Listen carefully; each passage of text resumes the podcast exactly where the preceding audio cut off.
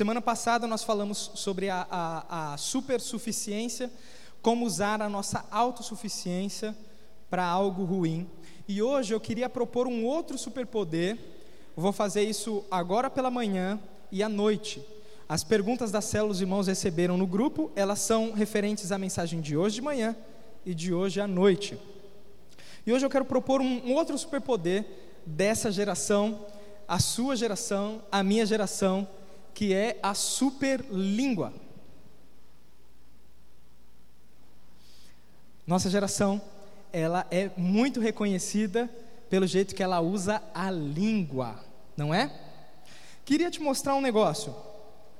A, a, a nossa habilidade de falar e a nossa é, é, língua, ela não é ruim, é bom. A gente hoje na, EBD viu isso, né?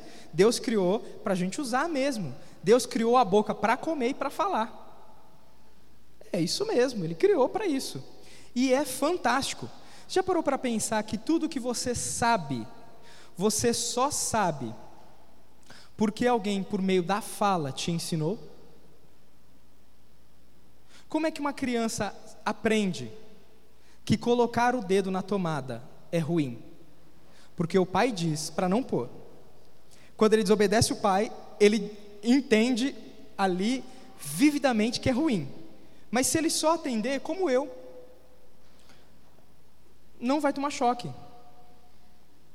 A fala é algo fantástico. Já parou para pensar que, a, a, por meio da nossa habilidade de falar, por meio da nossa habilidade de falar, a gente consegue transmitir, por, em meio de palavras, os nossos sentimentos. Coisas que a gente não sabe, às vezes, nem explicar direito, a gente consegue transmitir sentimentos. A gente consegue transmitir ideias. Olha que fantástico. Uma coisa que está exclusivamente na sua cabeça, igual agora essa mensagem está na minha cabeça, eu consigo transmitir aos irmãos por meio da fala. Olha que coisa fantástica. Nós ouvimos da palavra de salvação, não é por meio das árvores, não é verdade? Como é que a gente sabe que Jesus veio à terra, ele era Deus, morreu e ressuscitou para nos dar a vida eterna? Como é que a gente sabe disso? Por meio de palavras. É por isso que Paulo, em Romanos 10, diz que como crerão se não há quem pregue? Como pregarão se não forem enviados? E aí o finalzinho termina assim: pois a fé vem pelo ouvir e o ouvir da palavra de Cristo. A língua, ela é uma ferramenta poderosíssima, criada por Deus para ser boa. O problema é que essa estrutura linguística, essa habilidade de falar, nós redirecionamos da glória de Deus para a ofensa. Nós conseguimos, por causa do pecado, tirar a, a, a nossa fala e usar a nossa língua, ao invés de bênção, mas usar a nossa língua como espada para machucar.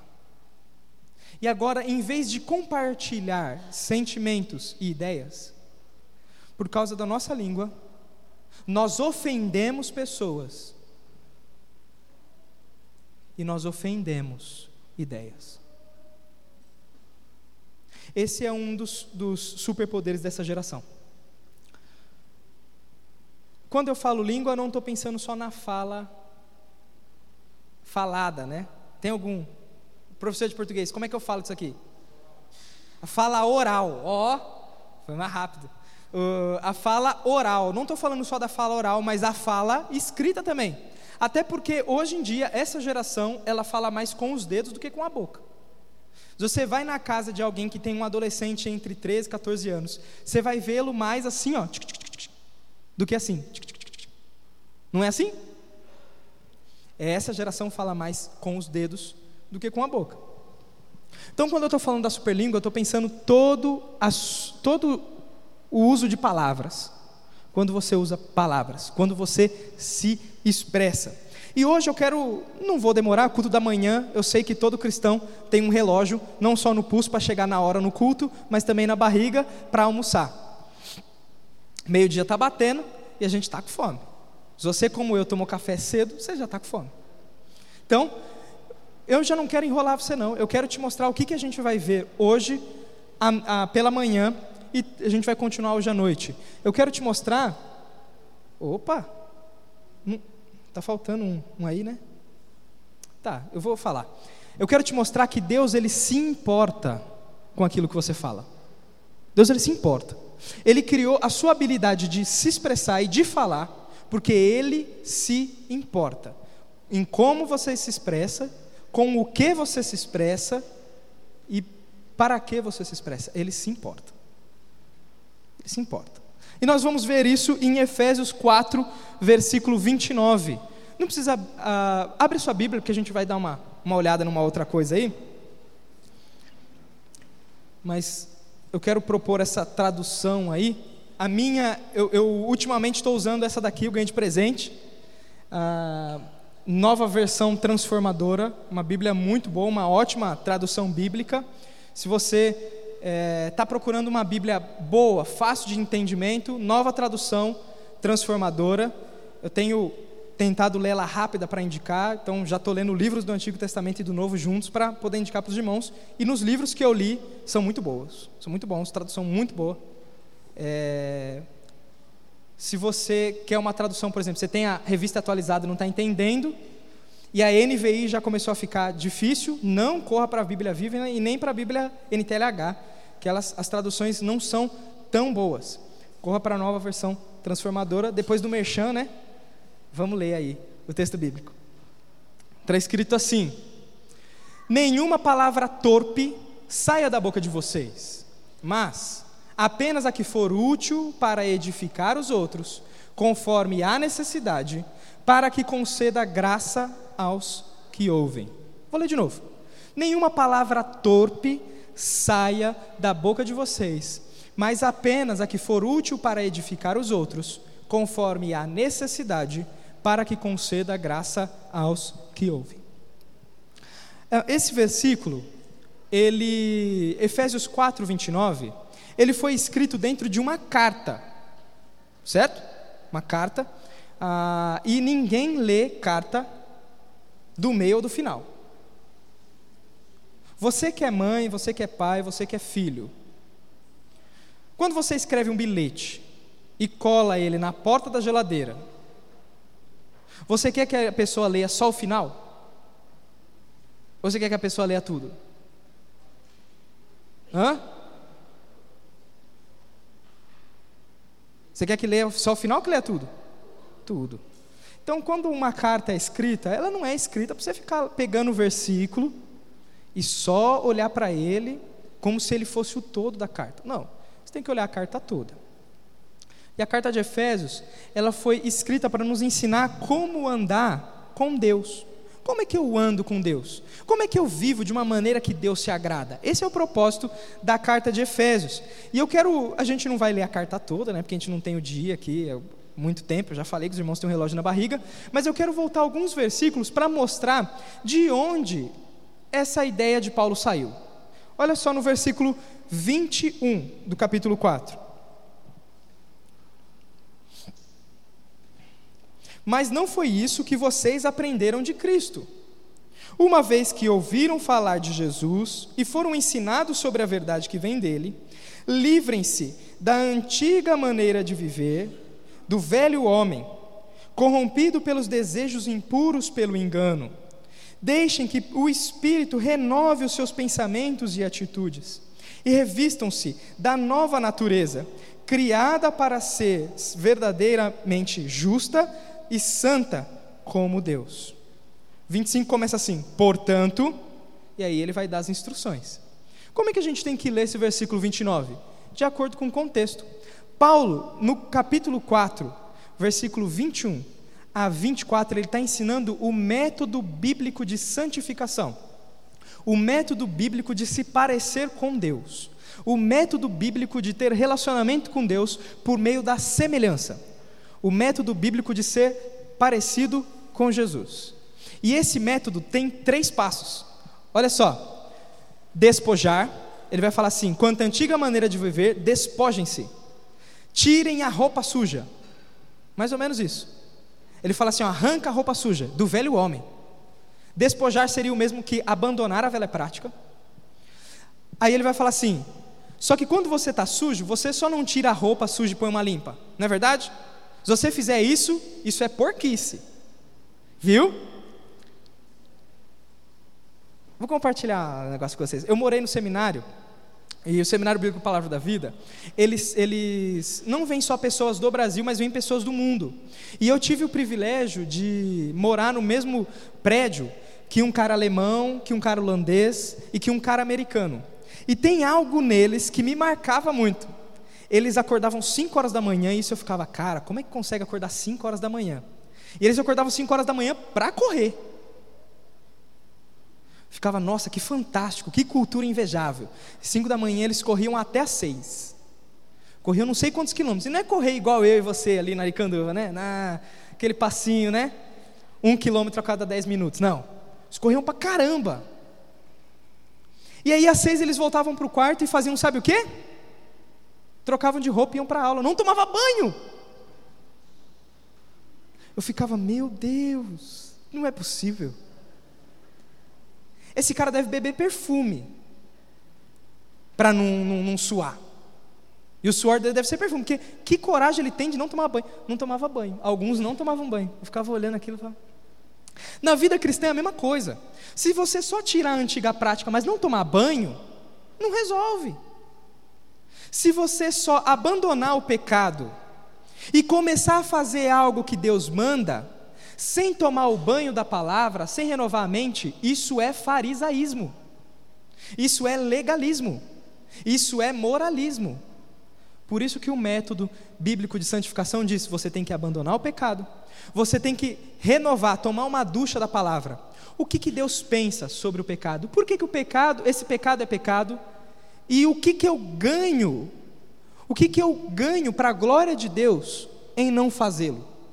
E aí depois Paulo mostra que depois que você tomou uma ducha da palavra, o Espírito te limpa pela palavra, você veste uma nova roupa, você reveste, você agora aplica uma nova atitude. É assim que funciona. Sempre tem que ter os três. Agora, vamos voltar no versículo que a gente leu. Opa. Voltar no versículo que a gente leu. Olha lá nenhuma palavra torpe saia da boca de vocês. Que passo da santificação é esse? É o. Pode falar, gente. É o. Despojar. Você vai abandonar o pecado.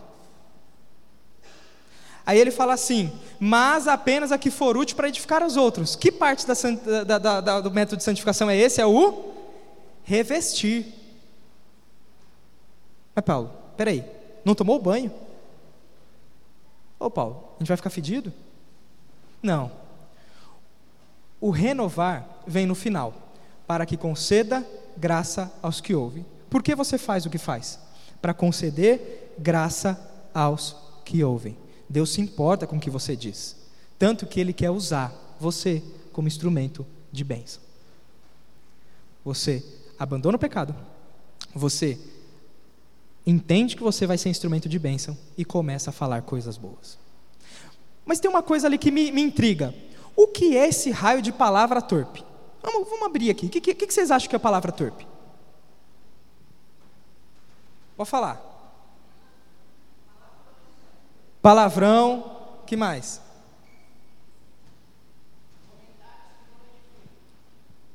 Comentários que não edificam. Tem mais alguma coisa? O que é um comentário que não edifica? A gente tem uma habilidade de, de, de construir definições abstratas, né? A, a, vamos, vamos pensar aqui. A gente vai definir o que é uma pedra. Aí a gente fala. É um mineral. O que, que é isso aqui? É um mineral. Em vez de falar tijolo, a gente fala mineral. Não é assim? É uma construção abstrata. Então, eu quero que você me diga o que, que é um discurso que não edifica. Fofoca. Ô Joel, matou a pau o tema da mensagem de hoje à noite, hein? A gente vai falar de fofoca hoje. Que mais? Palavras obscenas, piadas indecentes, piadas de duplo sentido, que mais? Palavras que ofendem. Isso é uma palavra torpe? Sim, é uma palavra torpe. Ah, Joel, ele, ele, ele foi certeiro no que é uma palavra torpe. Lembra que eu te falei que tudo que a gente aprende, a gente aprende por meio de palavras? Não é assim? É o pai falando, não, ó, oh, isso, é isso, tal, tal, tal, por meio de palavras? Não é assim?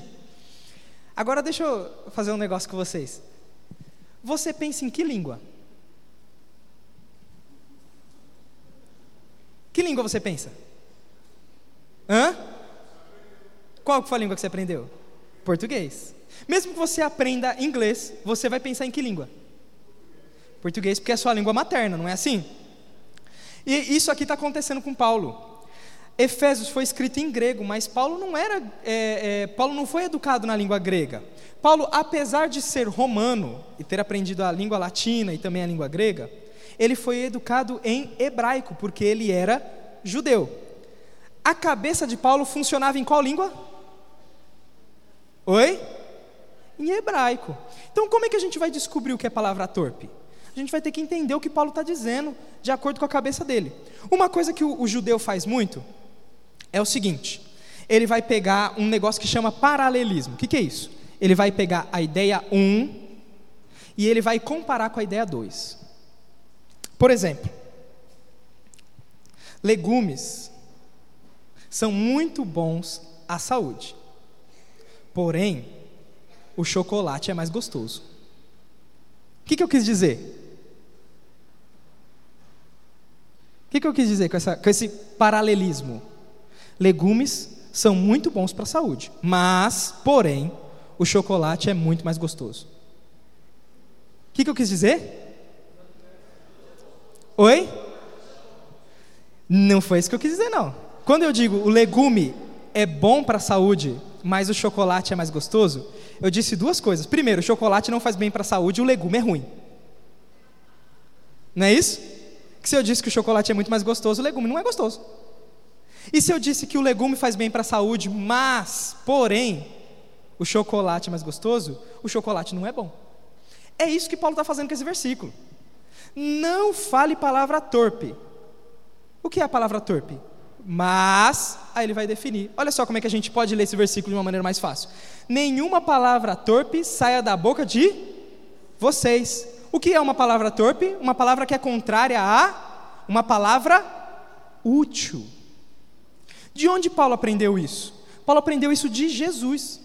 Olha só o que Jesus vai dizer. É, Jesus vai mostrar para a gente que as nossas palavras elas são um problema do nosso coração. E ele vai usar isso mostrando a ideia de algo torpe e de algo bom. Jesus vai ensinar isso, olha só. Nenhuma árvore ruim ou uma árvore torpe. Nenhuma árvore, é, nenhuma árvore dá fruto ruim, um fruto torpe, e nenhuma. Deus, eu estou ruim de ler, né? Perdão, pessoal. Vamos lá de novo. Nenhuma árvore boa dá fruto ruim ou um fruto torpe. E nenhuma árvore ruim ou uma árvore torpe dá fruto bom. Toda árvore é reconhecida por seus frutos. Ninguém colhe figos de espinheiros, nem uvas de ervas daninhas. O homem bom tira boas coisas do tesouro que está em seu coração, mas o homem mau tira coisas más do mal que está em seu coração, porque a sua boca fala do que está cheio o seu coração. Você aqui tem um problema de coração. O que você diz é um simples reflexo do que está no teu coração. Já parou para pensar nisso? Eu quero aplicar isso de maneira, é, pensando na questão do lidere, de maneira bem prática na sua vida diária. Você, como discipulador, ou você, como cristão, vai receber alguém que vai precisar de um conselho, e ela vai te contar uma situação. Como é que você vai saber o que está no coração daquela pessoa? Hein? Como é que você vai saber o que está no coração daquela pessoa? Oi? Por meio do que ela diz. Por meio do que a pessoa diz, ou como diz, você vai entender se na sua frente tem um sofredor, uma pessoa que precisa de consolo e de graça, ou se na sua frente só tem um pecador chorão, que precisa de disciplina. Por meio do que ela diz, você consegue ver o coração daquela pessoa. Você quer conhecer alguém? Ouça o que ele diz. É por isso que a gente tem que ler a Bíblia. Você quer conhecer o coração de Deus? Ouça o que ele diz. Você quer se conhecer? Quer se conhecer? Ouça o que você diz. Porque essa é a impressão que você está passando para as pessoas. A sua boca, ela fala do que está cheio o coração. Ela tá, você está falando e está esbanjando para fora coisas que no mais profundo do seu coração são elas que governam. Você está botando para fora por palavras quem é o seu Deus e como você o adora. Você conhece uma pessoa orgulhosa por aquilo que ela fala. E aí, ao ouvindo, você sabe que no coração dela, quem governa não é Deus, é ela mesma. Você conhece uma pessoa crente, não só por aquilo que ela faz, até porque as suas, as suas palavras, elas são mais assim, mais gritantes, porque elas revelam o coração. Aquilo que você posta na rede social vai revelar o que está dentro do seu coração. Não só escrito, mas foto também. Aquilo que você, as mensagens que você passa, sejam em imagens, sejam em texto, sejam em áudio, elas revelam o mais profundo do seu coração. Fico muito triste quando no WhatsApp eu vejo a gente compartilhando algumas piadas que depreciam às vezes as nossas esposas ou mulheres ou as mulheres do, do, do mundo. Porque quando eu olho para isso, eu vejo naquela pessoa que disse algo do profundo do coração dela, de que ela não valoriza a própria esposa, mesmo que diga que valoriza, ou não valoriza as mulheres que o cercam.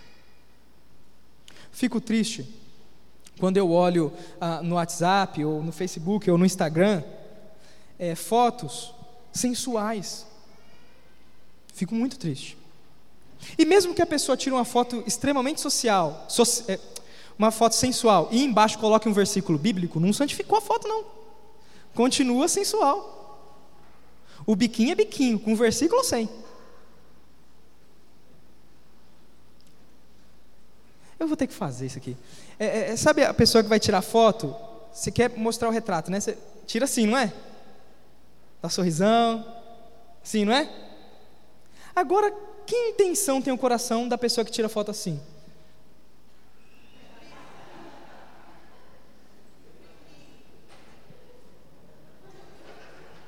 Qual que é a intenção? O que está dentro desse coração? A gente ri, não, a gente ri, isso, vamos rir do que Deus odeia. O, o que está o que tá dentro do nosso coração? Hã? O que está dentro do coração daquela pessoa? Assim como os montes de Sião guardam Jerusalém, não é cativo. Mesmo que ela mostre os montes de Sião dela, não, não tem nada a ver. A gente tem um problema de coração. A gente tem. Mas eu quero te dar uma notícia boa hoje pela manhã. A minha notícia é que Deus ele criou a palavra para conceder graça. Esse é o objetivo. Olha só o que está escrito no finalzinho do versículo: para que conceda graça aos que ouvem. Que graça é essa? A graça de Deus. Por meio de Jesus, a gente leu Efésios é, 4, 21 a 24, que diz assim: Não foi isso que vocês aprenderam de Cristo, mas revistam-se do novo homem que é segundo Deus, por causa de Cristo. A salvação, ela tem um poder fantástico para transformar o seu coração ao ponto de que aquilo que você diz transforma acessível, é, é, é, dá acessibilidade para as pessoas que estão à sua volta, delas receberem graça de Deus. Você quer mais graça de Deus? Enche o seu coração, transborde pela boca. E esteja junto com gente que tem o coração cheio de Deus e transborda graça. Isso aqui é fantástico. Isso aqui me mostra, uma, uma, ele, me, ele me traz a lição. Não está funcionando muito bem isso aqui hoje. Ah, ele mostra que eu e você, nós somos instrumentos de Deus por causa de Jesus, para transferir graça. Deus quer comunicar graça às pessoas que te ouvem. Por isso ele transforma o seu coração. Ele quer que você se santifique, não para que você seja moralmente legal, ou para que você seja uma pessoa agradávelzona. Não! Ele tem interesse na sua boca. Ele quer que as pessoas que te cercam recebam graça. E Ele quer que você viva numa comunidade de cristãos, por isso que Ele criou a igreja, para que por meio da boca dos outros você receba graça. Silas, de onde você tirou isso? Vai para o capítulo 5, versículo. Ah, capítulo 5, versículo 17. Olha só o que, que deve habitar a nossa boca.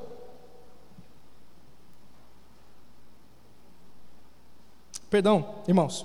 Versículo é, 18 e 19. Está escrito assim: ó, Não se embriaguem com vinho, pois ele levará ao descontrole. Em vez disso, sejam cheios do espírito Cantem salmos, hinos, cânticos espirituais entre si, louvando a Deus de coração com música. O que, que ele está querendo fazer? Que a sua boca, ela encha pessoas do Espírito.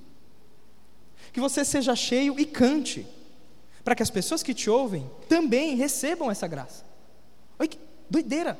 Em Colossenses, ele vai dizer assim: cantem e aconselhem uns aos outros Ensinem uns aos outros, que a palavra de Deus habite ricamente no coração de vocês. É isso que ele está mostrando. Um coração em que Jesus é o rei e governa, a boca vira fonte de graça. Deus quer te, quer te usar. Você na célula, você está ali para ser fonte de graça. Pessoas que vivem uma vida desgraçada chegam até lá e aí elas não vão ouvir reclamação. Ah, a vida está difícil, país, Bolsonaro. Paguei tanto de imposto quando fui comprar um remédio. Ah, peguei uma fila desgraçada. Não vai ouvir isso.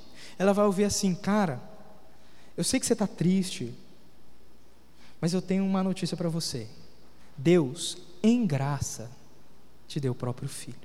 Isso é a solução para a sua vida. Cara, você está triste, mas ó, aqui tem alguém que está junto com você. Eu me importo com você. Eu quero o seu bem. Vem cá. Não se afasta. Conta comigo. E quando a gente diz isso, a gente transfere graça, e não é uma graça nossa. Essa é uma graça que Jesus nos ensinou a fazer. Ele diz: amem uns aos outros, aconselhem uns aos outros, exortem uns aos outros. Ele está falando. Cantem uns com os outros, alegrem-se uns com os outros. Ele está mandando. Na célula, você é um instrumento de graça.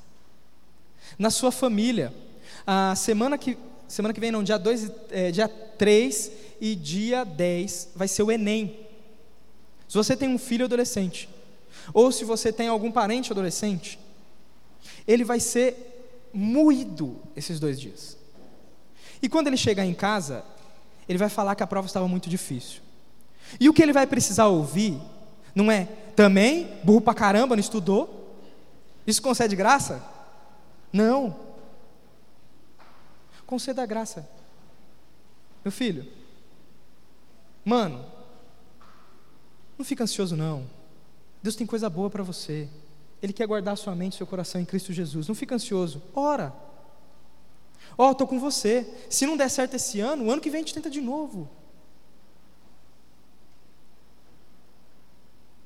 Se o seu filho não estuda, é preguiçoso, que as suas palavras transbordem a graça, a graça justa de Deus, e diga: Ei, se você não estudar, meu filho, você não vai conseguir. O nosso Deus, Ele nos dá graça, mas é uma graça responsável. Seja responsável. Se a sua, a sua esposa acabou de, de, de, de dar luz a um bebê, com certeza ela está alguns quilos a mais. E aí ela vai colocar o vestido que ela colocava antes de engravidar, depois da gravidez, ela vai olhar no espelho e não vai se sentir bem. E ela vai olhar e vai falar assim: Meu amorzinho, esse vestido me deixa gorda? Você, com o seu bocão, não vai virar para ela e falar assim: Não, meu bem, esse vestido não te deixa gordo, que te deixa gordo foram os três pastéis que você comeu ontem. Você não vai fazer isso. Você vai olhar para ela e falar assim: Meu bem, antes e agora eu olho para você, eu vejo a mulher que Deus me deu e com quem eu quero passar toda a eternidade, juntos como irmãs, como irmãos, mas aqui na terra eu te amo do jeito que você é.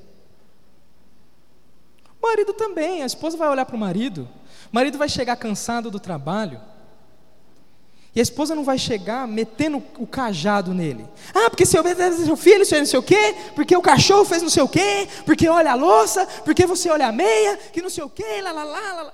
Calma, a pessoa agora precisa de graça. Meu bem, como foi seu trabalho? Como foi? Como foi seu dia? Foi cansativo? Vamos pedir a Deus que Ele traga renovo. Vamos pedir a Deus para que essa noite seja uma noite de descanso. Concedeu graça? Agora a linha. Sabe o que o Joãozinho fez? Enfiou um feijão no nariz. Sabe, Maria foi mal na prova de matemática de novo, a gente precisa conversar com ela. Meu bem, tem algo que me deixa muito triste. Todos os dias pela manhã você tem esquecido a toalha em cima da cama. Você poderia, por favor, lembrar disso por mim? Conceda graça. Vou te dizer que os benefícios de alguém que tem um coração santo, um coração santificado e concede graças, graça pela boca são fantásticos. Lembrando que você creu em Jesus por meio de alguém que falou para você. Alguém cujo coração estava tão cheio de Deus que compartilhou com você a mensagem do Evangelho, seja de maneira falada, seja de maneira escrita. Eu, no meu caso, eu me converti lendo a Bíblia, mas talvez você se converteu ouvindo alguém, um parente seu ou seu pastor. Mas olha só os benefícios de uma fala que concede graça. O que Deus quer para você é fantástico. Por meio da tua palavra, por meio da tua palavra, você tem a capacidade dada por Deus de transformar o rumo da vida de alguém. Toda vez que o seu coração cheio do Evangelho o compartilha, você transforma o rumo da vida de alguém. Ela, ela se encontra num estado de decisão. O Espírito trabalha nela e ela se rende por intermédio da Sua palavra que na realidade não é sua, né? Seu coração está cheio da palavra de Deus, é o que transborda pela tua boca. Agora, o que, que acontece? Ah, uma vez que um coração santificado abençoa pessoas pela fala, o que, que acontece com um coração infiel a Deus? Que desastre causa alguém que não confia em Deus e está falando do teu lado? Está abrindo o bocão dentro de casa. Que desastre, que consequência vem em alguém que não tem um coração fiel? Esse vai ser o assunto de hoje à noite. Nós vamos ver o que os, os desastres. Se uma boca se um coração santificado, um coração piedoso, um coração fiel a Deus, transborda graça pela boca, o que, que acontece com o coração infiel? Vamos orar? Senhor, eu quero te agradecer por esse momento em que nós aprendemos que a nossa palavra tem poder para conceder graça. Senhor, muito obrigado, muito obrigado, porque de maneira muito especial, o Senhor, por meio de Jesus, transforma o nosso coração ao ponto de que Ele é conhecido por aquilo que falamos, e quando falamos, as pessoas veem Jesus. Senhor, usa a nossa boca como instrumento de graça Pai, por favor, para que isso aconteça, santifica o nosso coração, nos ajuda a abandonar pecados, não só pecados com relação à fala, mas se eu cultivo uma mente imoral, a minha boca vai ser imoral. Senhor, se eu cultivo um coração mentiroso, enganador, a minha boca vai falar mentiras. Senhor, se eu cultivo um, um coração ingrato e incrédulo, minha boca vai reclamar. Senhor, se eu cultivo, Senhor, ódio, a minha, a minha palavra vai ser ofensiva, vai ser palavras que machucam. Pai, me ajuda pelo poder do Espírito, e só pelo poder do Espírito, usando a palavra, a limpar o meu coração, para que ele transborde não palavras torpes, palavras ruins, palavras inúteis, que não servem para edificar, mas que ele, minha boca transborde palavras úteis que concedem graça aos que me ouvem. Pai, eu e a minha boca grande temos atrapalhado tanto, Senhor, e o teu agir. Por isso eu te peço, pelo bem da tua glória, muda-me, transforma-me, eu não aguento mais ser assim. E usa a minha boca para transferir o coração do Senhor para isso, transforma o meu coração em um coração parecido com o teu. Em nome de Jesus. Amém.